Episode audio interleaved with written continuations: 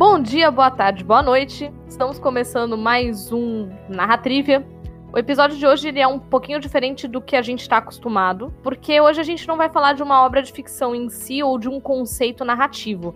Hoje a gente vai falar sobre um assunto um pouquinho delicado, mas que de qualquer forma interfere na nossa percepção da obra. A, a, gente talvez tenda a discordar em alguns pontos, eu não sei exatamente o que, que, o, o, que, que o Alan vai falar, e o Alan também não, não sabe exatamente o que eu vou falar, mas eu acho que nos pontos importantes a gente vai acabar concordando. De qualquer forma, é um episódio para causar reflexão acerca do, do, do da quantidade de, de erros ou mau caratismo que a gente é capaz de aceitar de alguém que a gente, a princípio, se encontrava admirando e de repente a gente se decepciona com isso. Eu sou a Nívia Alonso, arroba Ruiva Underline em comum, e eu tô aqui com o Alan para falar sobre esse tema tão delicado e polêmico. Um disclaimer rápido, a gente não tá aqui para passar pano para ninguém não, viu? Não, de modo algum, de modo algum, mas a gente ainda tem que ver quais são os pormenores dessa coisa toda, porque, né? Era uma vez a pessoa que encontrou uma obra de ficção, um conceito narrativo incrível e de repente descobriu que quem elaborou aquilo era não muito incrível. O elefante na sala saiu no último episódio. A gente estava falando de adaptação. E até foi muito bom isso ter acontecido, porque, óbvio, não, não tinha como escapar no falar de adaptação de falar de Harry Potter. Então a gente teve que falar de Harry Potter, apesar de a gente estar evitando um tanto esse tema, em respeito em primeiro lugar, porque a gente não concorda com essas declarações da J.K. Rowling, tá? E ela já tem fama suficiente pra gente ficar dando palco para esse tipo de pessoa. E, em segundo lugar, em respeito a muita gente que ouve a gente aqui, é, que pode se sentir agredido com esse tipo de, de opinião da J.K. Tá? Então a gente evita um pouco falar sobre Harry Potter aqui, mas hoje esse assunto vai acabar saindo. Sim. Inclusive, é um que eu tenho certeza que a gente concorda, que nenhum dos dois apoia esse tipo de discurso da JK, inclusive porque apesar do, do início, assim, é, a, pequenos atos transfóbicos, eles são inerentes à maioria das pessoas cis. Tá, porque Sim. a sociedade é transfóbica e ela cria a gente para ser também. Acontece que a JK ela vai num, num ponto mais delicado, que é o seguinte: ao contrário do que a pessoa deveria fazer de, olha, errei, não sabia disso, vou tentar melhorar e ir lá e não errar de novo, que é uma coisa que já aconteceu em relação a machismo, por exemplo, do Jason Momoa, que eu já vi ele falar coisas machistas e depois nunca mais. Sim. Que eu acho que é assim que a pessoa deve proceder. A JK, por outro aspecto, ela não só não corrige, como ela parece muito orgulhosa dessa postura dela. Sim. Então, para mim, essa pessoa não merece espaço. Mas vamos começar devagar. Alan, o que é que para você é assim intolerável numa pessoa que você admira? A pessoa vai lá e assim, você admira e se ela faz aquilo, no instante seguinte você quer que ela suma da, da, da, da existência, assim. Não, não da existência, você não quer que ela morra, mas você quer que ela suma da mídia, do, do holofote, de tudo. É, é uma pergunta difícil de responder, porque uhum. tem muitas coisas que eu não tolero, né? Eu acho que, num resumo rápido, assim, eu acho que eu não tolero quando um ídolo meu vai contra aquilo que ele construiu pra gente. Uhum. Ele constrói uma imagem, né? Eu acho que é isso que, que essas pessoas que estão em evidência na, na mídia, elas têm uma imagem construída e as pessoas, as, muitas vezes, se inspiram naquilo e admiram aquilo. E quando você se decepciona porque essa pessoa foge disso, é muito pesado. Uhum. Né? E, uhum. e, é diferente, assim, ah, a pessoa é humana, né? Todos somos humanos, lógico. Mas eu acho que tem esse lance da responsabilidade, sabe? Tipo, a gente pode colocar, é, por exemplo, no meu caso, né? Se eu tenho um ídolo e ele é racista, eu sinto que ele é alguém que não gostaria de mim, né? É, e lógico que tá fazendo mal para outra pessoa. Então, nesse caso, o Alan, vamos colocar aqui o Chris Pratt, por exemplo. Ele nunca escondeu o que ele é. Ele não se torna um ídolo seu. Então, automaticamente, ele não é um problema para você porque ele não quebrou essa expectativa. Ele não tá sendo irresponsável, ele tá sendo transparente. Sim. O, no é. caso do Chris Pratt, e no caso de muitos, assim, eu, eu me importo mais com os personagens que ele fez e eu não me tá. importo de gostar deles hum, do que tá. gostar dele em si. E, e, veja, eu não tô dizendo que o Chris Pratt tenha sido racista e nem nada do tipo. É que ele tem posturas que a gente não concorda, ele nunca escondeu isso, então logo não é uma quebra de expectativa, tá? É, tá bem, tá bem. Então temos o seu ponto. É, mas, Alan, quando você diz que racismo é intolerável, a gente também cai naquele ponto que eu mencionei sobre a transfobia, que a sociedade ensina a gente a ser transfóbico. Então, é, uma pessoa cis até, até acontece entre as próprias pessoas trans, mas eu vou ocupar o meu lugar de fala aqui. As pessoas cis, frequentemente, elas são ensinadas a ser transfóbicas e a gente precisa ficar batendo nessa tecla de isso é errado o tempo todo. Sim. Certo? Hoje, hoje, eu já acho que eu cometeria, eu não me lembro de ter acontecido nada recentemente, hoje eu acho que eu cometeria muito menos atos nesse aspecto é, do que eu cometi quando eu era adolescente. Eu não quero nenhum louro por causa disso, tá? Só, é só um caminho natural. Mas, colocando por esse aspecto, é, eu posso eu posso inferir também que pessoas brancas elas são automaticamente ensinadas a serem racistas. É, não que elas, são, que elas sejam ensinadas a bater em preto, não é isso. Mas é ensinado ou culturalmente verificado que a pessoa branca ela passa por um menosprezo a pessoa preta, tá? Ela, ela de certa forma menospreza, no mínimo, é, ela menospreza uma pessoa preta.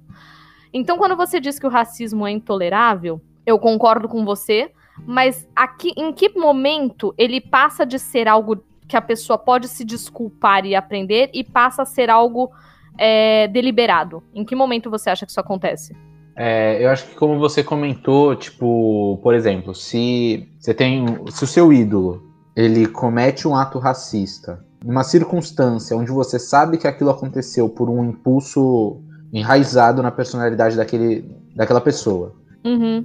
Convenhamos que o racismo hoje, atualmente, ele é bem claro. Cada vez mais esse lance de o racismo está é, é, enraizado na cultura das pessoas brancas é verdade, mas Sim. eu acho que cada vez mais essas ações racistas são mais é, é, evidentes e mais claras para todas as pessoas. Se, vamos supor, o Chris Pratt, ele tem uma fala racista em algum momento. Eu, te, eu tenho um, um, exemplo muito bom, que é, que assim, é, é, é, não é referente a um grande ídolo, mas é referente a um influenciador, que é o Cocielo, você lembra dele? Lembro. Né? Cocielo, ele, foi, ele fez uma piada né, sobre Sim. o Mbappé, jogador de futebol, e foi uma piada considerada racista, e realmente foi. Né? No caso dele, é, existe toda uma, uma, entre aspas, né, justificativa para a ideia de onde veio aquela, de onde veio aquela piada. Né? Dentro do, da bolha dele, do ciclo social dele, aquela piada é aceitável, entre, aspas, entre mil aspas, né? Sim. Essa piada não é considerada racista dentro da bolha onde ele vive, na bolha okay. que, com os amigos dele, com as pessoas que ele convive. E aí, quando ele faz essa piada publicamente, ele está sendo irresponsável. E é aquilo que eu falei a responsabilidade é importantíssima para uma pessoa que está em evidência, para uma pessoa uhum. que tem pessoas que admiram ela, né? Então, se por exemplo um artista muito famoso faz uma piada desse gênero, é muito irresponsável e é muito decepcionante. E a gente pode até tentar compreender e colocar num nível de tipo assim, pô, beleza, eu não vou é, destruir o cara por causa disso, mas ele tem que entender as consequências daquilo que ele falou. Sim. Né? E o que vem depois, que é o que você comentou, de como a pessoa lida com isso que ela fez, eu acho que é aí que tá a parada mais importante. Porque é nesse momento que você entende qual, qual foi a verdadeira intenção dessa pessoa, né? Então, ah. se a pessoa ela tem a, a decência de assumir o erro e de se conscientizar de maneira responsável também, porque a gente já tá cansado de videozinho de desculpa no Instagram, né? Que acontece Nossa, muito. Uhum. Né? É, eu acho que é basicamente isso. Tipo, o que vem depois da ação é muito importante e também o, o peso da ação, sabe? Tá. É, eu, eu não vejo é, quais ações racistas simples que poderiam acontecer que não poderiam ser evitadas, entendeu? Às, às vezes é um negócio tão bobo que era tão simples de evitar Uhum. E aí a uhum. decepção vem no sentido uhum. de, pô, cara, você não precisava ter dito isso. Sim. Tu acha, por exemplo, que um comentário estético, ele, ele pode ser desculpado? Vai, eu sei que esse assunto já tá, já tá morto, eu, eu espero que ele não, não, não receba tanta proporção assim, mas a gente teve um exemplo no Big Brother desse ano, onde o Rodolfo fez um comentário sobre o cabelo de uma fantasia, comparando com o cabelo do, do participante João, tá? É, eu sei que essa que esse tipo de comentário é errado e que, e que não se faz, e eu sei explicar por quê. Só que eu também percebi. E aí, partindo é, para fora da ação do Rodolfo, tá? Porque o Rodolfo, ele, ele ficou lá tentando pedir desculpa, mas eu, eu não acho que ele tenha entendido por que, que, ele, por que, que é errado. E ok, ele entendeu que era importante ele pedir desculpa, eu não vou entrar muito nesse mérito, mas eu percebi que era difícil explicar para as pessoas aqui fora por que, que isso era racista. É, tu acredita que um comentário de estética nesse aspecto é, tem, é, ele tendo pedido desculpas é, e, e, e, dito que não era para ofender, tu, tu, tu entende isso como, como perdoável, um comentário estético? Então, da maneira que foi feita, eu não acho perdoável. Quer dizer, acho que perdoável também é uma palavra meio pesada, porque. É. E eu acho que o importante da gente falar nesse cast é justamente como lidar, porque eu nem conheço o cara, entendeu? Tipo, Sim. mesmo que fosse um ídolo que eu amo muito. Sim. É, então, tipo, eu não tenho que perdoar ele, tá ligado? Uhum. Mas eu sinto que no caso do Rodolfo, eu lembro muito, assim, eu sou muito. Eu assisto muito reality, né? Sim. E com frequência isso acontece em vários outros realities. Você tem falas racistas que passam despercebidas, né? Uhum. É, no caso do Rodolfo, ele foi avisado mais de uma vez. É, teve um momento onde esse assunto foi discutido pelo, pelo Thiago Leifert, né, que é o apresentador, Sim. É, e ele tentava se, se justificar com muita frequência. Ele tentava é, dizer que ele não tinha culpa pelo que ele tinha feito. E eu acho que isso é um mecanismo de defesa que não é o que deve ser feito quando a pessoa não compreende o peso do que ela falou, entendeu? Uhum. Tipo, a, o, o, que é, o que não significa nada para mim pode significar muita coisa para outra pessoa. Sim. Né? Quando o Rodolfo, foi, quando chamaram a atenção do Rodolfo, a primeira, a, a primeira coisa que ele fez foi achar ridículo ele ter se ofendido. Ah, né? tá. Uhum. É Entendeu? É uhum. Então é aí que tá, é esse o lance. Como a pessoa lida depois que ela é, é avisada de que ela fez uma ação é, é racista, no caso, né? Serve também para transfobia. Né? Muita gente é transfóbica e não acha que está sendo transfóbica, né? E aí você vai falar para a pessoa que ela foi transfóbica, ela vai se ofender que você se ofendeu com o que ela disse. Né? Sim, sim. E, e, esse, é um, esse é um lance muito sobre caráter, né? É, de acho que a pessoa ter essa noção de empatia, de entender que tu, às vezes o que não importa para mim importa muito para outra pessoa. E eu acho que é um lance que tem muita gente que reclama da cultura do cancelamento e para mim é, a, a, cultura do cancelamento ela é, é, é se ela existe ou não é irrelevante, entendeu? Eu acho que as pessoas que cometem erros, elas têm que é, entender as consequências desses erros. Se naquele momento o Rodolfo, ao invés de tentar se justificar, dissesse: caramba, eu não sabia, não vou fazer de novo. E buscasse uma explicação, porque ali dentro ele não tem Google. Então alguém ia precisar explicar ou ele ia ter que ficar quieto até sair da casa. Se ele buscasse uma explicação do motivo daquilo daquilo ser racista e dissesse: caramba, eu não sabia, não foi a minha intenção, mil desculpas. Vou, vou entender por quê. Tu acha que teria o assunto teria morrido ali? E, pela proporção do, da visibilidade do Big Brother, eu acho que não teria morrido ali. Eu acho isso importante, né? Eu acho que o assunto tem que reverberar mesmo. Mas eu acho que a forma como a gente vê o Rodolfo seria diferente né? Tá. Eu acho que não essa diferença meio que não existe, né? Mas eu gosto de pensar dessa maneira, eu pessoalmente. Eu acho que existem atos racistas e pessoas racistas, né? Uhum, eu acho uhum. que não necessariamente você precisa ser uma pessoa racista para cometer esses atos, né? Uhum. E às vezes pessoas racistas não cometem esses atos na sua frente e elas, né, é se disfarçam, uhum. né? Isso é muito importante. É, então eu acho que no caso do Rodolfo, fica essa impressão de que ele não aprendeu, que ele não compreendeu. Sim, e eu lembro que a, as pessoas na época do Big Brother, quando elas entraram, elas já entraram no modo de defesa nesse sentido, de tipo assim, é, de estarem muito preocupadas, porque as pessoas se conhecem, né? Uhum. Então, elas estavam muito preocupadas em como elas seriam vistas, mas elas não estavam preocupadas em como elas iam lidar com essas coisas. Se elas sabem o que vai acontecer, se preocupe em como você vai reagir e não como você vai ser.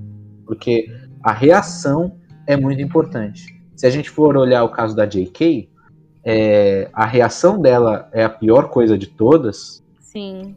É, porque depois a gente vai explorando, a gente começa a ver evidências de transfobia em Harry Potter, né? No, no é. Na é. escrita é. dela. A gente começa a ver evidências mais profundas desse dessa transfobia que no caso é disfarçada entre aspas, né? Xenofobia também, que ela é xenofóbica em, em Harry Sim. Potter, Sim. né? É, então, eu não reli Harry Potter depois disso tudo, tá? E, e, eu nem li todos os livros de Harry Potter, apesar de que quando eu era criança eu era muito fã de Harry Potter. Mas eu, eu, eu sei que em algum momento vai chegar, porque eu tenho todos eles, de uma época que ela ainda não tinha falado nada de errado. E eu, eu tenho a sensação de que em algum momento eu vou pegar para ler de novo e ele uhum. vai ter outro gosto. Porque assim, pessoas trans já falaram para mim que, que ela comete sim esses atos durante, durante a, a narrativa do livro. É, pessoas de origem judaica já falaram para mim que ela comete é, alguma, alguns estereótipos é antissemitas. Né? É. Sim. Então, assim, eu, eu tô me isentando um pouquinho de, desse tipo de acusação porque eu não reli. Eu sei o que ela falou publicamente. Então, publicamente, eu acho é, deprimente é, o tipo de postura que ela, to que ela toma. E não só o que ela fala, mas o que ela faz. Porque eu sei que ela que, é, que saiu um tempo atrás que ela destina dinheiro dela a instituições que é, que recriminam pessoas trans de certa forma, tá? Então ela fez. É, ela chegou a fazer doações para lojas que eram de, de feminismo radical, que era trans exclu, é, exclu, excludente, desculpa, quase que não sai a palavra, que eram trans excludentes, tá? Mais uma vez. É, eu não tô afim de comprar a briga com as feministas radicais, mas eu acho que as feministas radicais que são trans excludentes deveriam repensar essa postura. Sim. Tá, mas fora isso, a questão é, ela apoiava uma empresa que cuja, cujo merchan que a empresa vendia era trans excludente e ela não falou nada sobre isso, ela só foi lá e, e apoiou esse negócio. Então, assim, eu não acho certo, eu não concordo com isso e eu acho isso altamente reprovável. E quem, quem me conhece pessoalmente sabe que eu tô falando aqui de uma maneira altamente polida, é, porque eu não quero que um episódio de podcast seja um, um, um, grande chutar cachorro morto. Eu quero que o episódio de podcast seja é, o lugar onde a pessoa pensa por que, que isso é tão errado. Porque para algumas pessoas pode não ser óbvio e pra gente é. Então eu não vou ficar aqui batendo nessa tecla, mas assim, de repente a, a menininha é, cis percebeu que, que ela é injustiçada na sociedade machista, não sei o que, não sei o que, não sei o que lá, e em algum momento ela se depara com esse discurso é, trans excludente e ele parece mágico para ela, porque ela, ela tem essa essa criação binária, né? E aí esse, esse, esse discurso trans excludente parece que faz sentido e, cara, não faz, tá? É porque, no caso da JK, assim, inclusive eu ia falar que o maior desafio é justamente não financiar. Porque quando eu falo sobre, sobre Harry Potter, e eu acho que o, o exemplo mais importante para esse programa é o, o caso da JK, e a gente tá falando isso justamente porque no episódio, no episódio anterior a gente acabou tendo que falar de Harry Potter e Sim. dá aquele gosto amargo na boca, né? Sim, e vai ter um outro, um outro polêmico também, que além de J.K. a gente tem Johnny Depp. Sim, sim. E o Johnny Depp também é um exemplo muito bom, mas aí é, é em outra proporção. Sim, é, mas, é, é, porque assim, eu, eu sou uma pessoa que gosta muito de Harry Potter, eu não li, os li eu li dois livros. Eu sempre leio dois livros de uma saga. É a minha, é a é minha assim, identidade. Não minha identidade como leitor é. Então não compra que eu tenho aqui. É, é, mas assim, é, tem várias coisas no, nos filmes de Harry Potter que eu elogio demais. E essas evidências é, de, de transfobia, de, é, de fala antissemita, é, representação antissemita, né? Porque ela faz uma representação dos, dos duendes lá, que é muito é, é, escroto. Quando você vê com esses olhos, você é. identifica isso, né? É, E, e a xenofobia com a Xoxeng, tipo, mano. É, isso é mesmo, caraca. Né? É. E, e, assim, hoje. É que eu acho que na época isso não era evidente para mim, e a, a, a Cho Cheng, ela, ela é muito evidente para mim, não era porque eu era criança. O antissemitismo é ainda vai lá, que tá escondido no, no estereótipo do duende, não sei o quê. É, não é que ainda vá lá que a gente passa pano, tá? É porque ele tá escondido, é passível de discussão. Mas Sim. o da Cho Cheng é muito escancarado. É muito escancarado, velho. É terrível.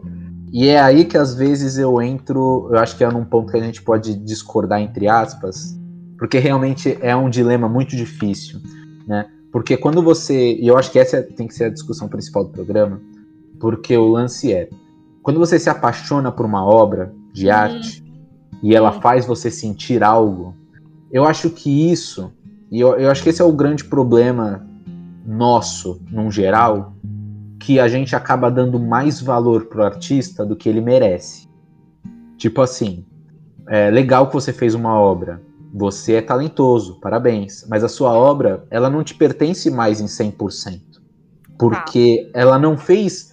Não foi você que fez eu me sentir dessa maneira. Foi a sua obra. E tá. ela não tá vindo diretamente de você. Ela tá num espaço, num limbo, vamos dizer assim. Porque você escuta uma música ou vê um filme e você gera dentro de você sentimentos que são seus, que surgiram a partir de algo, né? E você dá valor para esse algo, né? E por, por, mais que esse algo tenha vindo de, de um terceiro, né? Que lógico tem que ser reconhecido e valorizado por aquilo que ele fez. Mas o que eu estou querendo dizer é, a partir do momento que a J.K. comete esses erros catastróficos fora da obra, a gente tem os erros catastróficos dentro da obra e tem os erros catastróficos fora da obra. Né? Quando ela comete esses erros catastróficos fora da obra, ela tira o valor da obra, mas ela não tira das pessoas que se apaixonaram pela obra o que elas sentiram quando elas assistiram a obra. Dito isso, é muito difícil você se esquivar de consumir Harry Potter sem colaborar para que a filha da puta fique mais rica, sabe qual é? Uhum. Uhum. Então, assim, é, porque a gente tenta boicotar e a gente tenta prejudicar, prejudicar, não é prejudicar, mas é tentar criar um senso de responsabilidade por aquilo que ela falou, né? Tentar trazer uma consequência pelo que ela fez, mas ao mesmo tempo eu sinto que a gente acaba se prejudicando quando a gente está apaixonado por aquela obra de arte. Putz, então, é, é o ponto que a gente vai discordar um pouco, porque um pouco não, porque eu acho que é relevante o, o tanto que a gente vai discordar aqui.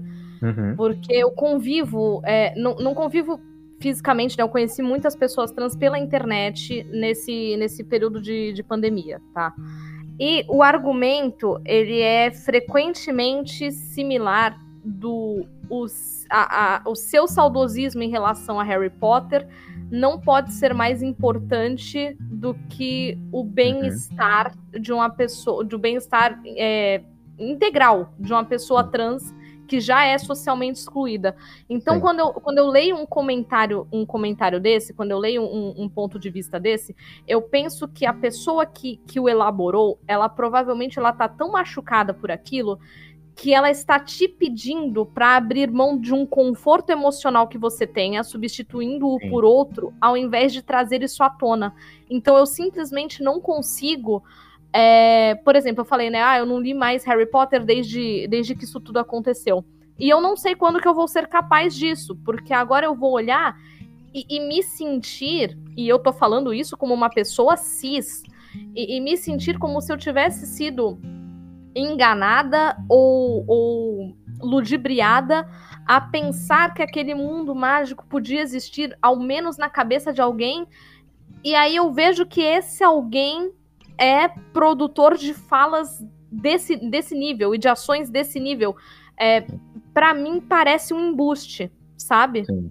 Então, Sim. assim, eu entendo o ponto que você tá colocando, porque ele parece um ponto comum, por exemplo, a depressão tá? Eu tenho depressão. Tu também tem, Alan? Não. Não, eu tenho depressão, tá? É, é comum que a pessoa com depressão se apegue, se apegue emocionalmente, use como âncora é, obras de ficção ou, é, enfim, situações onde ela se sente bem, tá? E, por exemplo, Harry Potter, é, para mim, ele seria uma, uma âncora óbvia pra, pra depressão, por quê? Eu tinha sete anos quando lançou o primeiro filme, quando eu fui é, apresentada a esse universo. Com sete anos você é uma criança, você sonha com esse tipo de coisa. Eu esperei a minha cartinha de Hogwarts. E hoje eu sou adulta e eu olho pro, pro Harry Potter e eu gostaria de olhar com o saudosismo que eu não consigo mais. Eu não Sim. consigo mais porque alguém é cruel o suficiente para usar da posição que ela conseguiu de privilégio para é, prejudicar alguém deliberadamente. Tu, tu, entende o que eu quero dizer? Entendo, sim, sim.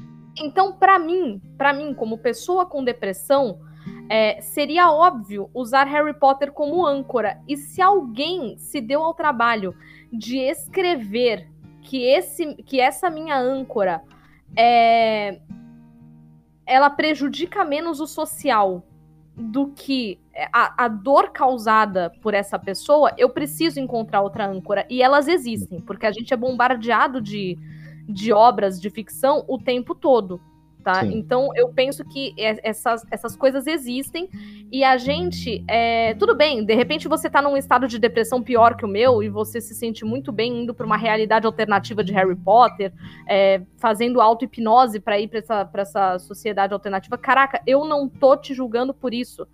É, o meu problema é você que está em condição de refletir acerca disso.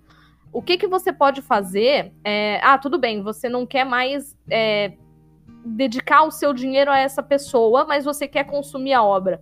Se alguém perguntar, não fui eu que disse, mas o PDF tá aí, entendeu? Não, então, mas é exatamente isso. Assim, é, é, eu entendo muito o teu ponto, e eu acho que, tipo, é pessoal, vai de cada um, porque ao mesmo tempo eu me coloco numa posição onde existem obras que eu sou apaixonado. É, é por exemplo, eu me questiono diariamente o que eu faria e existe essa possibilidade, a gente nunca pode excluir isso, uhum. porque o Spielberg é um homem branco, né? Então, é, todo homem branco no, na posição dele, e principalmente da época de onde ele veio, tem uma possibilidade enorme de ter sido uma pessoa racista, entendeu? Eu sempre fico me questionando o que eu faria se o Spielberg fosse é, me, me, decepcionasse dessa forma. Vamos, nível JK mesmo. Uhum. Nível errar e se e agarrar tá nesse tá erro e achar, e achar, que tá certo. Uhum. Né? Nesse nível, assim. Se eu, eu me sentiria mal por consumir Jurassic Park, que é a minha paixão suprema. Uhum. Né? É algo que eu tatuo na pele, é algo que eu vivo muito. É, é o meu universo, assim. É, é a, minha, a minha noia, sabe? Li os livros, assisto vídeo de, de gente falando teoria, sabe? É, e eu entendo o que é você se apaixonar é, é, fixamente por um universo, por uma obra. Né? Uhum. E aí, quando a gente fala é, de gostar ou não de Harry Potter e de ver Harry Potter é, com olhos de quem entende de onde veio, né? Ou Sim. não, é, é realmente muito delicado. O ponto é, é esse, assim, eu não julgo nenhuma das duas escolhas. Não julgo, não acho que quem é, excluiu completamente Harry Potter do seu nicho é, tá errado. Acho que a pessoa tá certíssima. Eu concordo plenamente com o que você falou. É, ao mesmo tempo que eu também compreendo quem não desgarrou é, dessa paixão dentro dessa filosofia que eu acredito que é de que a obra ela se desprende do artista a partir do momento que ela se torna universal. Por exemplo, é, eu acho que existe uma gama de. Vai, Harry Potter é, uma, é um dos universos mais fanficados da história, né? Sim. E eu acho que tem muita gente que com certeza corrigiu todos esses pontos escrotos da J.K. Nossa, dentro total. dessas fanfics. Uhum. Então é como. Vamos supor que Harry Potter fosse uma semente. E a gente deu o azar de, dessa semente ter caído no jardim da, da, da J.K. Né? E, e eu sinto que tipo assim, essa semente poderia ter caído na mão de pessoas mais competentes, né? Ok. E eu acho... na minha, né? É, pois é. Sabe, eu acho que qualquer um teria feito um trabalho melhor. Ó, qualquer um é meio pesado, dadas as atuais circunstâncias do mundo. É, vai. É, realmente. fui, fui longe demais.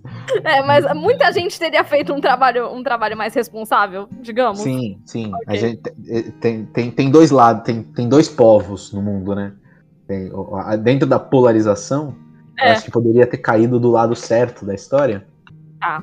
E mas o que eu tô querendo dizer é justamente isso. Tipo assim, você tem uma, uma, uma semente ali que foi é, plantada no jardim errado.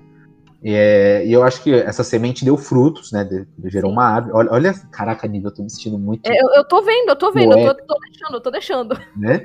A, a, essa semente gerou uma árvore que é, gerou frutos. E este, esses frutos gerou novas sementes, né? Aí, eu, eu tô indo muito longe, você vai deixar eu longe?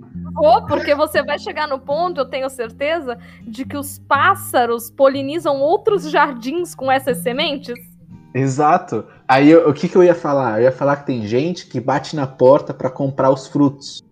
Uhum. Entendeu? Só que o que a gente tem que fazer? A gente tem que. Chico Bento. Tem que furtar os frutos. Exatamente, Chico Entendeu? Bento. A gente tem que subir na árvore e pegar os frutos pra dentro. Exato. Alan, eu acho que você tá chegando num ponto onde a gente vai acabar caindo no Lovecraft. É, pode, podemos falar de Lovecraft. Só que é o seguinte, o Lovecraft é o jardineiro que está enterrado embaixo da própria árvore, pois ele morreu. então a gente tem esse ponto que é o seguinte: é, eu não me sinto culpada, ó, e agora isso vai acabar te afetando, porque o problema do, do Lovecraft, ele é o, o, racismo, então é mais, é mais sentível, não que, a, não que a transfobia não seja. Então, a gente vai acabar caindo no Lovecraft, que é o autor que já, é, perdão, que é o jardineiro que já está enterrado abaixo de sua árvore e cujos restos mortais estão alimentando os frutos que estão se criando. É, porque é o seguinte, a gente pega o Lovecraft hoje em dia e assim, ele tá morto, ele não tá usufruindo do valor que pode estar tá indo para a família dele. Eu não sei para quem tá indo os direitos do Lovecraft, tá? É, também, e eu também não acho que os filhos, os netos do Lovecraft têm que sofrer pelo, pelo, pelo filho da puta que ele era, sabe? Então, assim, calma lá também, né? Não vamos colocar isso na conta de, de quem vem depois, a menos que a pessoa também se prove, né, o, que, o, que o fruto não caiu longe da árvore. Mas vamos lá. É, o Lovecraft é alguém que eu não me sinto culpada de, de, de consumir, de narrar RPG de, de Cthulhu, de, de comprar boxes de livros e tal, porque ele está morto. Então eu não me sinto culpada porque ele não está usufruindo do alcance que ele está tendo. Sim. É, porém, porém, Lovecraft, Monteiro Lobato, é, Olavo Bilac, são pessoas que a gente tem que, é, que, assim, posto que estão mortas, a gente tem que levar em consideração o contexto social em que essas pessoas viviam. E isso não é para justificar, tá? É só para explicar por que, que, a obra saiu daquele jeito. Não, a, a, a gente, gente não tem pano nesse programa. Não, não tem, não tem. A gente tem que levar em consideração o contexto em que essa pessoa vivia, a mentalidade dessa pessoa, e aí sim a gente pode ler a obra e verificar que essa obra transparece esse tipo de coisa é, nociva, tá? Sim. Então, quando a gente vai ler é, qualquer coisa do Lovecraft, eu ia falar algum título específico, mas quando a gente vai ler qualquer coisa do Lovecraft, Sim. a gente vai ter o preto animalizado, a gente vai ter o preto primitivo, e isso vai acontecer porque o Lovecraft achava que isso era o status quo. Uhum. Só que meio que na época dele era. E eu não estou passando pano para ele. Só que isso se reflete na cabeça dele. E ele era radical em relação a, a, a isso, tá? É, isso, ele era muito radical em relação a isso, e ele é, faz questão de demarcar isso na própria, na própria obra, porque ele acha que todo mundo devia ele achava que todo mundo devia pensar que nem ele. Sim. É, e eu vou falar a real aqui, tá? O Lovecraft escrevia mal, tá? Vou Eita. falar. vou falar que o Lovecraft escrevia Eita. mal, mas tinha ótimos cenários, tá? Infelizmente, Sim. os contextos que ele coloca refletem é, esse racismo. O que fazer com isso, eu ou você ou qualquer pessoa? Lovecraft Country tá aí é, pra, pra falar que o espaço deixado pela pessoa morta, ele precisa ser tomado por quem não tinha acesso a ele. Então, ah, eu vou pegar Harry Potter e vou, e vou escrever fanfic cheia de pessoas trans. Não, de repente a pessoa trans não quer ser incluída nesse universo agora. Mas é bom que esse universo, como você disse, a obra que não pertence mais ao artista, Para mim, no caso da JK, ela vai deixar de pertencer totalmente quando ela não estiver mais aqui. É, quando ela não estiver mais aqui. Então, nesse caso, eu acho sim que vale o, o, o revisitar, valerá o revisitar da obra é, e a ressignificação da obra. Eu odeio ficar usando essa palavra porque ela caiu muito em chacota no ano passado por causa do Big Brother, mas tem que ser essa mesmo, ressignificação da obra. Eu acho ótima essa palavra. Eu também acho, ou achava, mas é. ela caiu em, em, chacota, né? Então... Nem a bandeira do Brasil, uma hora a gente vai ter que dar um jeito, ou a gente é, troca é, a ou a gente, vai... significa. Não, a gente vai ter que pegar de volta. É, então. Mas... Então é isso que eu acho. Então, é, uma vez que a pessoa não, não, não receba mais os louros da própria obra, a gente deve sim ressignificar. Sim. É, então, é, eu acho que esse é o lance de, dessa dificuldade, porque é muito frustrante que, que a experiência que a obra traz seja prisioneira da moralidade dos seus artistas, seus criadores. Sim, é frustrante, Entendeu? mas a gente precisa entender como é que o capitalismo funciona, né? É, exato. E aí, de novo, a gente coloca a culpa no capitalismo que impede a gente de poder ser verdadeiramente livre, de poder, sabe, é, por exemplo, eu, eu gosto muito de heavy metal, né? Uhum. E 92% das bandas de metal tem um, um nazi. Sabe tem, qual é? Tem. É? É muito frustrante, cara. Você tá ouvindo uma música aí, vira e mexe, sai a notícia. Pô, o próprio System of a Down, o, o, o, o vocalista é um puta antifascista e o batera é, é, é, pô, conservador pra caralho. Mas peraí, peraí, é. eu, tenho uma, eu tenho uma pergunta. O sistema Fadal, ele acabou, né? Então eu posso consumir o Sérgio Tanquian sozinha. É, então, eu acho que não acabou, eu acho. É, eu não lembro, cara. Eu acho que o Batera saiu fora. Ah, tudo lembro. bem, nesse caso tudo bem. Sim, sim. Mas acontece muito isso. E, e, tipo assim, eu fico pensando em Harry Potter porque o Harry Potter tem uma experiência muito completa de, de, de culturalmente, sabe? Sim, sim, Você um tem... universo montadinho, né? Sim, não, e você tem livros, filmes, músicas, é, é, você tem o parque, você tem os jogos, sabe? Sim. São experiências muito prazerosas e, e muito bacanas, sabe? E, e, isso tudo é prisioneiro de uma, de, um, de uma moralidade é, tosca, sabe? Sim, é. E você falou assim, ah, às vezes as, as pessoas trans não querem ser incluídas nesse universo é, eu acredito que, que a maior ação transfóbica da JK é essa, de isolar essas pessoas uhum. do prazer que elas poderiam ter, sabe? Sim. Então, é, é, é, como se o artista é, tivesse. Cara, o nível de maldade disso é muito é grande. Uhum. É enorme, entendeu? E esse lance de ressignificar isso, porque realmente é muito frustrante. Se você vai no parque, se você consome aquele material, você só está colaborando para que essa pessoa continue na posição de privilégio dela e continue produzindo coisas que vão te ferir. Ou que vão ferir gente que você ama, ou gente que você nem se importa, mas que você não gostaria de ferir. Exato. E, e, fica, a gente fica dentro dessa prisão de que, pô, eu, eu, queria muito ir no parque, mas rola isso de tipo, caramba, eu tô num lugar que eu tô comprando um, um, um, um material que tá colaborando para essa pessoa, eu tô me divertindo num lugar onde pessoas que eu conheço se sentiriam mal por conta de quem fez isso, Sim. né?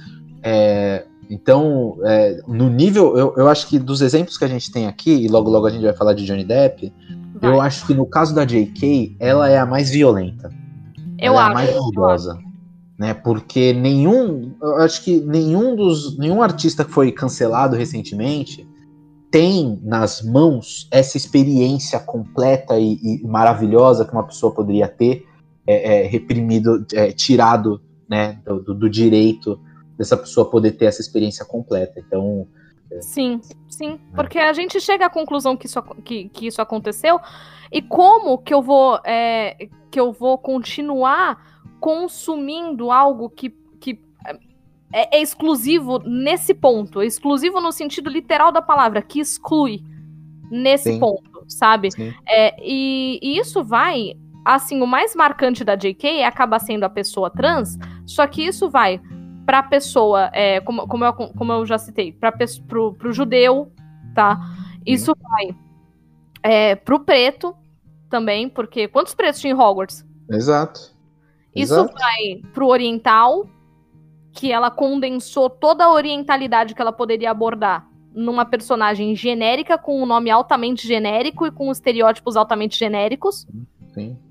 Então, assim, é, isso se espalha. É, ela foi. Ah, mas e, e se a JK for um, um produto da época dela e não sei o quê? Eu acho que isso se explica em relação à xenofobia, mas em relação à transfobia ela faz questão. E isso é, é, realmente não, não tem. Não tem o, o que tentar defender uma pessoa dessa. Eu acho que assim, o, o lance da xenofobia pode até não ser é, é, tão. é, Forte. Tão forte, por mais evidente que seja, por mais escrachado que seja na, na obra, é, pode não ser, tipo, é, é, forte na personalidade da J.K., mas acho que quando esse tipo de pensamento está muito enraizado na pessoa, e ela Uhum. tem consciência disso, é, é, Expande, né? é, exatamente, assim. Então, tipo assim, pô, a xenofobia numa pessoa britânica, né, É. que tem, tem tantos casos de, de refugiados agora, Sim. não só agora, né, há bastante tempo já tem isso, e aí ela retrata essas coisas na obra dela. Não, e o pior, né? A obra é infanto-juvenil. Que Exato. fase, que fase é. terrível. E, e o, lance, a gente tá falando aqui sobre, sobre se decepcionar com ídolos, e o lance é esse, sabe? Tipo assim, eu, cara, eu nunca dei uma foda pra JK. Sabe Uhum. qual é? E, e no caso dela, é, é mais esse lance de como lidar com a, a escrotidão de alguém que tá se beneficiando com aquela obra lá. Exato. É, A gente sempre vai, a gente pode sempre acabar falando de Harry Potter uma hora ou outra, porque a gente é inegável a, a É. influência cultural da obra. Mas a gente sempre vai falar com esse, com esse amargo na boca, e aí a gente vai Sim. torcer aqui para que chegue logo o momento que a gente possa consumir Harry Potter sem, sem beneficiar a J.K. Ou vai que em algum momento a JK compreende o tamanho da merda que ela já causou, porque assim, vai que, né? Porque eu tô em 2021, eu não duvido de mais nada. Vai que É. em algum momento ela compreende o tamanho da merda e, e de como ela fez as pessoas se sentirem mal. Ah, mas Não aí ela vai ter que. Ela vai ter que suar pra se redimir do- do que ela Vai. fez. Ela vai ter que suar, porque assim, é... é. é isso, entendeu? Ela vai ter que suar muito, muito. Sim. Mas, é, se você teve paciência de ouvir até aqui, eu vou dar um adianto de que a gente não vai falar só de gente ruim, tá? Vamos falar de pessoas que não foram canceladas e que você pode consumir no lugar de, de pessoas ruins, tá? Eu tenho algumas ou obras que você pode consumir. Mas enfim, vou. é, eu tô pensando em algumas enquanto a gente conversa, sabe? Sim. É, eu, eu tenho coisas pra recomendar. Inclusive, Uhum. a pergunta âncora do podcast, que eu falei que eu ia começar a fazer, a pergunta âncora do podcast é: você que está ouvindo o podcast aqui é, e vai assistir a live na segunda-feira, é, fica aqui o questionamento. Qual obra você recomenda e que até agora foi inclusiva e importante pra você? Tá, então se você quiser ir ao nosso. é, se você quiser ir ao Twitter e falar, ouvi o último Narratrivia e recomendo a obra tal, porque me fez me sentir bem nesse aspecto, é inclusiva nesse aspecto. é, essa é a pergunta chave do programa, tá? Se você quiser comentar no Twitter, se você quiser fazer um post no Instagram e marcar a gente, a gente vai compartilhar no Stories. E vem aqui na live conversar sobre esse tema que eu acho que é melhor falar o que que, o, o que, que é mais inclusivo para que a gente não se sinta órfão depois de se decepcionar com alguém. E agora é a questão onde eu sou a parte afetada. É, por quê? O alvo de agressão foi uma mulher cis, é, branca como eu, é, e eu sou ou era fã incondicional do Johnny Depp de infância a fim de adolescência. Eu era apaixonada por esse homem. Eu estava lá, eu vi. É, o Alan viu. O Alan viu. Eram, eram cadernos, era material escolar, era tudo. Era tudo. Sim. Pôster na parede. Pôster na parede. Eu, eu ainda tenho um quadrinho, mas é porque eu tenho 1,60 de altura e o quadrinho tá a mais de 2 metros de altura. Eu não tirei. Pegou a vassoura, amigo. Sim, Vamos, fazer, mas, vamos tirar na live. Vamos tirar na live. Caraca. mas eu tinha dois quadrinhos e um eu substituí pelo meu diploma da faculdade. Eu achei um, um grande ato revolucionário. Tal qual pintar a unha de branco pela paz. Mas vamos lá. Mas eu substituí uma foto do Johnny Depp pelo meu diploma. Falando aqui do Johnny Depp. é, como parte que se sente afetada pela ação do cara. Quando a notícia do Johnny Depp ter agredido a Amber Heard, Amber Heard. chegou pra mim, eu achei que pra mim era, era fim. Esse cara não tem que ter mais lugar em lugar nenhum, tá? Esse cara não merece atenção. Esse cara foi capaz disso e etc. Tá? Sim. É, novamente, não vou passar pano. Só que a gente tem que desconsiderar o que vem depois do mais. É. Não, não, falando sério, eu não vou passar Trocou pano. mais pelo só que. É, Adorei. troquei mais pelo só que, porque assim, não, mentira. É, eu não vou passar pano pro Johnny Depp. Ele tá errado, ele tá errado, e ele já está pagando por isso, tá? É, ele deve ter vendido uma ilha dele. É, talvez, talvez, mas ele tá pagando por isso, tá? Uhum. Dentro, dentro do- do- dos conformes. Acontece que Amber Heard também agrediu Johnny Depp, tá? É, tem toda aquela polêmica do dedo decepado que foi implantado novamente, que ela teria decepado um, dedo dele que foi implantado novamente. É, é, Eu queria muito eu ser não- uma mosquinha, velho. pra saber, né? É. Não, mas mesmo que a gente soubesse, assim, uma coisa que eu aprendi de pequena é que quem bate tá errado. Sim. Não que eu concorde nisso pra 100% dos casos. Inclusive, o meu gif preferido da internet é aquele cara socando nazista. Exatamente. Nesses casos tá perdoadíssimo. Mas, vamos Dá, colocar dá pra num até relacionamento. facada, dependendo dos casos. Quem falou foi ele. Ô, Abin, abraço, Abin. Então, mas falando sério, é, sobre essa situação, ah, mas ela bateu nele também. Isso, isso faz com que ninguém seja culpado? Não, não. Mas acontece que a gente tá falando de um relacionamento que dos dois lados ia dar errado, que dos dois lados aconteceu um abuso e que nenhum dos dois estava psicologicamente apto a lidar com uma situação dessa. Isso faz com que o Johnny Depp seja inocente? Não, não faz. Só que ele já tá pagando o rolê dele e eu não sou juíza do, do mundo, assim, eu não sou a- o Deus Supremo do universo pra falar que o Johnny Depp tem que, tem que ser exposto e apedrejado em praça pública, tá? Sim. Agora, eu acho que a gente tem que parar de consumir as coisas do Johnny Depp. Por um momento eu pensei sim que tinha. Uhum. Só que é, não é porque é o Johnny Depp, tá? É só porque ele já tá pagando é, e porque ele já tinha uns problemas psicológicos antes. Eu não acho que, que isso é passar pano, tá? É que a Amber Heard não, é, é, ela também foi abusiva, ela também bateu e ela não, não passou pelo tipo de retaliação que ele tá passando. Tá, então eu não vou aqui defender o cara. Eu acho que ele tinha sim que ficar na geladeira, só que eu acho que ela também tinha que ficar na geladeira. E depois de muito tempo, é, de repente, esses caras, esse cara e essa mina deveriam, assim, é, de- dependendo de como eles voltassem a aparecer, talvez receber uma segunda chance. Uhum. E eu tô falando É. isso como mulher cis que poderia ter sido a vítima da violência doméstica de algum cara é, cuja palavra é considerada incontestável. Sim. É, então, é, em relação a, a tudo isso que você disse, o que mais me, me pega é o lance de que eu não sei a história toda, sabe qual é? Sim, ninguém sabe. Só que Ninguém partindo sabe. de- desses pontos, eu penso isso. Sim. É, vamos partir do princípio que os dois se agrediram. Tá. Uhum. É, eu vou de novo para aquela tecla do que a gente valoriza mais o artista do que a arte em si, né? É, eu, eu acho que é, eu acho ótimo fofocar. Eu sou um fofoqueiro, mano, de plantão, assim, edifica mesmo a minha vida. E acho que a gente tá vivo para isso, velho. Entendeu? Fofoca faz parte. E pô, fofocona essa da Amber Heard do Johnny Depp, tu fica chocado fica, nossa, não acredito, caramba, pá, não sei o quê. É, mas o lance é esse. Se o, o Johnny Depp cometeu um erro e ele vai pagar por aquilo, aí ele tá lidando com algo, responsabilidade dele, e de novo, ele tá numa posição de influência muito grande.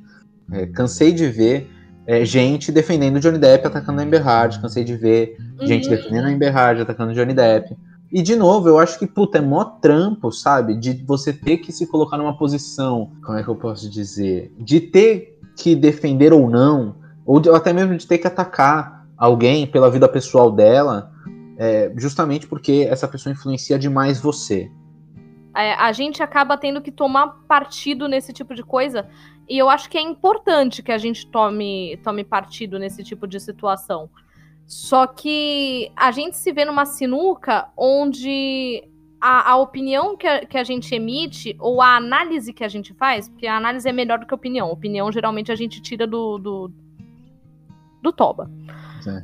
Mas a, a, a, análise que a gente faz, ela tende sempre a não ser é, imparcial. E eu nem acho que ela tenha que ser imparcial, porque as pessoas sabem o que lhes dói. É, contudo, contudo, ela deve ser sim passível de reanálise e falar mudei de opinião, tá?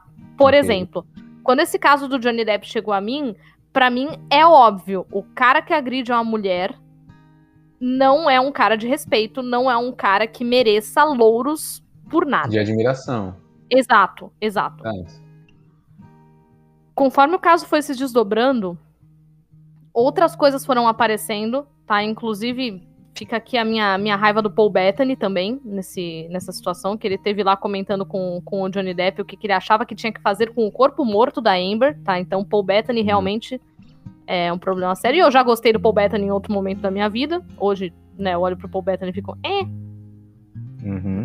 Mas, conforme o caso foi se desdobrando, eu preciso entender que esse cara não agredia sistematicamente essa mulher. Esse cara já tinha uma condição psicológica, já tinha uma condição de vício, e essa mina também tinha as condições psicológicas dela, onde ela se tornava. É, onde eles era uma combinação que ia explodir em algum momento. Uhum. E é, vem esse, é, essa coisa de que a ela era abusiva de outro ponto, etc, etc, etc, etc, e a gente tem um ou dois episódios de, de agressão por parte dele. Eu não sei dizer quantos, mas um é certo, tá? Uhum. Sim. Dito isso, dito isso, eu preciso considerar todas essas variantes porque, para mim, como mulher, é fácil entender que um cara agredindo uma mulher é errado. Concordamos. Todo mundo concorda com isso. Sim. Só que eu, como uma pessoa que, que, tem, que, que tem tido o psicológico abalado e levado ao limite, eu também preciso entender que é, eu podia ter agredido alguém na minha vida. Eu, eu nunca dei um tapa, eu nunca dei um soco em alguém. Podia ter sido eu. Então, assim, se não era sistêmico, se é um incidente isolado, eu acho que ele é passível de análise do contexto, sim. Eu acho que esse relacionamento tem que acabar, eu acho que essa menina tem que ficar longe desse homem, ponto. Isso é indiscutível. Mas no, no, no que se reflete aos outros aspectos da vida das pessoas envolvidas, e eu tô falando disso da Amber também, tá? Eu não acho que ela tem que ser excluída de tudo de uma hora para outra a gente tem que colocar essa balança e pelo menos colocar os dois na geladeira um tempo, tá? Eu não tô falando que, ah, finge que não aconteceu. Não, não é finge que não aconteceu. O assunto tem que ser discutido, ele é de interesse público, é... enfim, todos esses pormenores. Não vou passar pano pro Johnny Depp. Não vou. É, então, o que eu tava tentando querer dizer, eu me enrolei todo, é que é justamente você vê a posição que você tá por conta das ações desse cara. Sim. Tipo assim, você tem que, que analisar toda a situação, você tem que pesquisar, correr atrás, entender a situação. Você, você se coloca numa posição é, de questionar moral, ética e, e, e tudo mais. É, tudo porque você inicialmente se importava com aquela pessoa. Uhum. Né? Aquela pessoa que não te conhece nem nada disso. É, então, eu, eu quando é, é, se fala sobre essas situações de se decepcionar com o artista e de como lidar com isso, eu sempre penso muito nesse lance de, tipo, eu penso muito nesse lance de separar o que é arte e o que é o artista, entendeu? Porque a gente se coloca em risco sempre que a gente se alia ao artista, Sim. que a gente não conhece o artista, entendeu? A gente, a gente é, admira e coloca numa posição de influência essa pessoa que a gente não conhece. E a obra dela não necessariamente reflete quem o artista é por completo, entendeu? Então, quando eu vejo todo um desdobramento e toda essa, essa fofoca por cima do lance do Johnny Depp e da Amber Heard, e várias outras fofocas. Teve também a do Kevin Spacey, que foi pesada também. É, a do Kevin é, Então, a do Kevin Spacey é um negócio que eu olho e eu fico, não, Kevin Spacey no more. Né? É, não tem então. pormenor nessa situação para mim. E, e, eu lembro que quando rolou o lance do, do, Kevin Spacey, eu tava full House of Cards. Eu tava uhum. devorando House of Cards e aí saiu essa notícia do Kevin Spacey. E você passa a ver com outros olhos, é impossível, né? Principalmente porque é, é, é, o Kevin Spacey tem uma presença muito marcante por ser ele, né? Sim. É, o próprio Johnny Depp tem essa presença. Ele, ele não é um ator que você consegue desvincular o, o personagem dele, né? Você vê, ele, ele é muito marcante, ele tem uma presença muito forte. Né? Sim. E eu acho que a gente acaba se envolvendo demais com esses artistas a ponto de se importar demais com o que eles fazem ou deixam de fazer. Né? Sim. É, tem, é, recentemente a Elizabeth Olsen falou besteira, é, uhum. mais de uma vez até, em relação a um, alguns comentários xenofóbicos em relação às referências dela para fazer a Wanda, né? Uhum. É, e, e, e, é aí que tá, assim, tipo, a gente acaba se importando demais com quem o artista é, sem conhecer o artista, e fica nessa sinuca. É sinuca de bico que fala? Sim. Fica nessa sinuca de bico. E aí passa a ser responsabilidade nossa como a gente reage a isso. É uma. É uma, é uma, é, é, é uma consequência, né? E, e, é uma responsabilidade. Você se propõe a amar essa pessoa sem conhecê-la, então você tem que estar disposta a lidar com o que ela fizer. O problema do, do, do caso do Johnny Depp é que você não tem 100% do que aconteceu, e aí fica difícil. Eu, eu, eu, imagino os fãs do O.J. Simpson, por exemplo, né? Uhum. Tipo assim, matou 100% de 250% de certeza que matou. Foi preso, não foi. E aí, ele é inocente, não é? é, é a gente pois tem é. que né? A gente tem que advogar pelos, pelos por esses ídolos e e ele, eles provavelmente são. É, podem ser completamente desprezíveis, não merecer todo esse carinho e essa tentativa de, de, de tentar justificar as ações desses ídolos. Sim, e acontece sim. muito da gente não querer, né, tipo, esses estágios de luto, assim, tipo, é, entrar em negação. E aí sim, a gente acaba defendendo porque a gente não quer que seja verdade é responsabilidade deles, mas também acho que é responsabilidade nossa tentar se esforçar um pouco para rejeitar um pouco mais a presença do artista na obra, entendeu? E desvincular. Eu acho que o artista ele é muito egocêntrico. Sim, mas é, mas é o, o, o problema que a gente estava falando no início do, do episódio. O capitalismo não deixa. Porque a gente, a gente tem isso, a gente tem essa consciência de que a obra, de que a obra é, ela é cultura, ela precisa transcender o artista. E aí chega na prática, o, o consumo dessa obra faz com que alguém com essas posturas seja beneficiado. Então, Sim. assim, é, numa sociedade ideal, eu, eu concordo com você numa sociedade ideal, mas a gente não tá.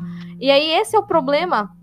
Eu não acho que a gente precisa ir lá e ficar. É, a, verificando todos os aspectos do caso e não sei o quê. E eu também não acho que a gente tem que se, se isentar de posição. Uhum.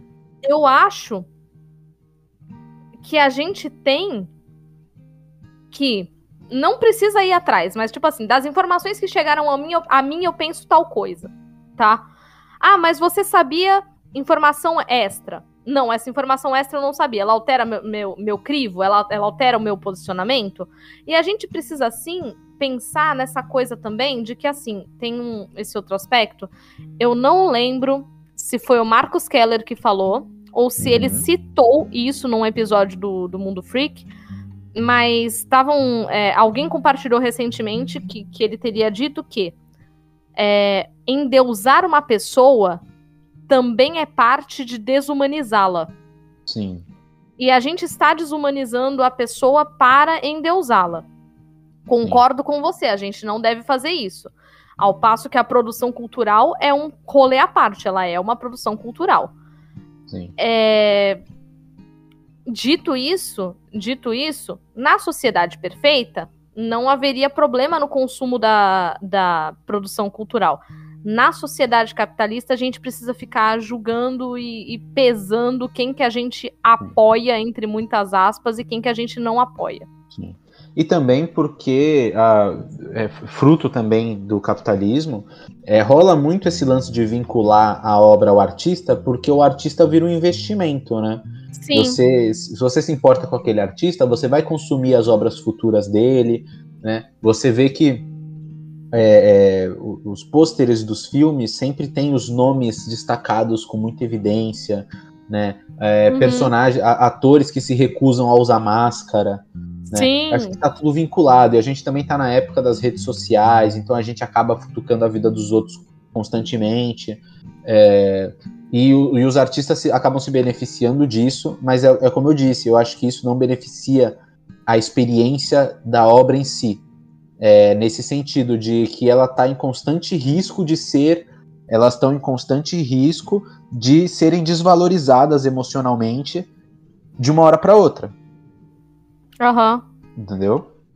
É, Piratas do Caribe, falando de Johnny Depp, Sim. Pirata Nossa, eu amava tanto. E aí, eu. perde um, perde um, um valor gigantesco por causa Uhum. das ações de um, de um cara.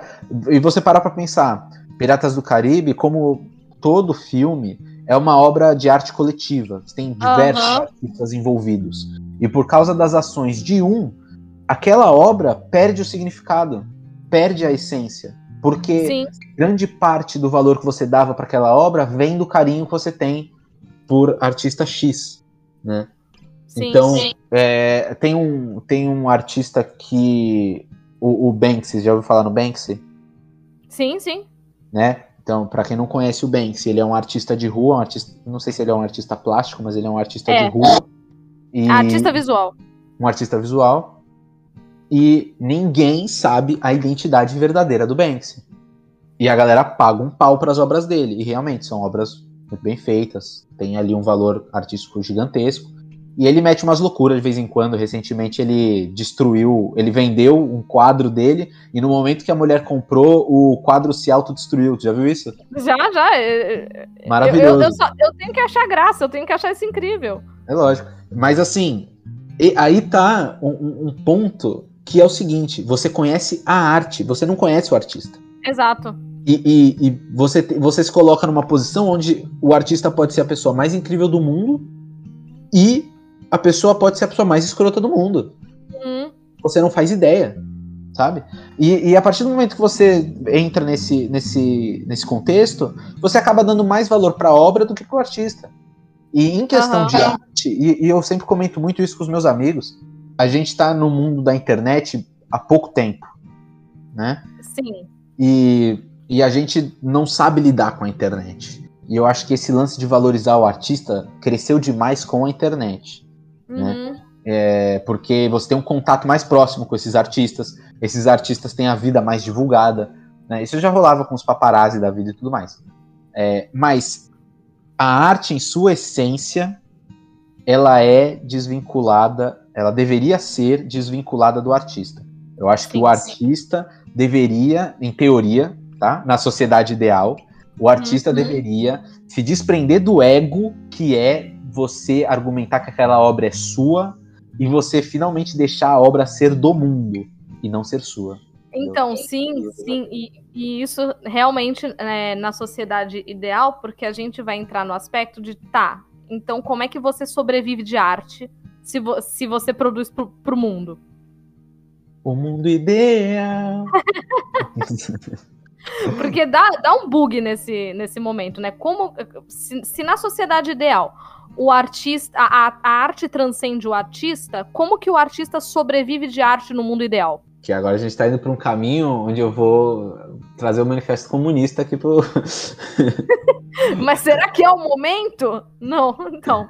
Não, mas É. mesmo assim, eu, eu acho que existem formas, não, não querendo é, dizer que, por exemplo, como é que o Banksy é pago de alguma forma. Não tô falando que todo mundo precisa ser um Banksy da vida, entendeu? Não. De repente, é, é uma coisa a se pensar, porque a gente tá falando aqui disso tudo dentro da sociedade capitalista que a gente vive, e é, a gente precisa a gente não precisa, mas é, é, prudente que quando a gente tenha uma, uma discussão desse porte, a gente pense na alternativa de resolução. Sim. E quando a gente pensa na alternativa de resolução, isso envolve política pública, isso envolve economia, isso envolve uma série de coisas que já não é mais a gente apto a discutir. Ah, então eu posso virar e falar assim: ah, eu penso que a pessoa que se disponibiliza a ser artista, ela tem que ter é, um salário referente à, à, arte que ela produz, um salário fixo referente à arte que ela produz, e ponto. E não ter royalties, por exemplo, e a propriedade intelectual, e essa coisa toda, sabe? Uhum. A gente. Esse assunto é que vai transcender a gente. Sim. Não, mas nesse caso, assim, falando financeiramente e falar de finanças e, e, e, eu como artista me coloco nesse, nessa, nessa categoria de que você também, né, como você designer, artista visual também, todos Sim. nós, é, e a gente é muito mal pago, né? As pessoas é. desvalorizam é. muito as coisas que a gente faz. E eu acho que realmente você tentar se, se posicionar como proprietário daquela arte é importante para você ser recompensado financeiramente por aquilo que você produziu, porque é um trampo, é um trabalho e você e as pessoas que consomem têm que pagar, pagar por aquilo de alguma maneira. Sim. E isso é importante, isso não está é, sendo é, rejeitado. Mas é, eu acho que é mais um lance emocional você entende? De tipo, esse, esse, essa, esse desvínculo que eu tô tentando é, pregar de uhum. arte e artista é mais um lance emocional mesmo. E de, e de postura. É, é, é difícil, porque é aquilo que eu falei, muitos artistas se colocam, vai, é, é a, nesse investimento como artista, porque eles precisam sobreviver, eles precisam ter é, ser reconhecidos como artistas e isso é importante. Mas emocionalmente, eu acho que as obras deveriam ser desvinculadas do artista e, e, e aí fica realmente complicado quando a gente está numa fica. posição onde a gente tem que ser reconhecido e tem que ser pago por aquilo. Mas eu acho que emocionalmente o valor daquela obra ele deixa de ser você deixa de ser dono daquilo nesse sentido, sabe? Você é proprietário sim. daquilo, você recebe por aquilo, mas aquela obra ela não é, é ela não a, o, a emoção que aquela obra vai trazer ela não pertence a você que fez sabe qual é aham uhum, aham uhum. é basicamente isso é...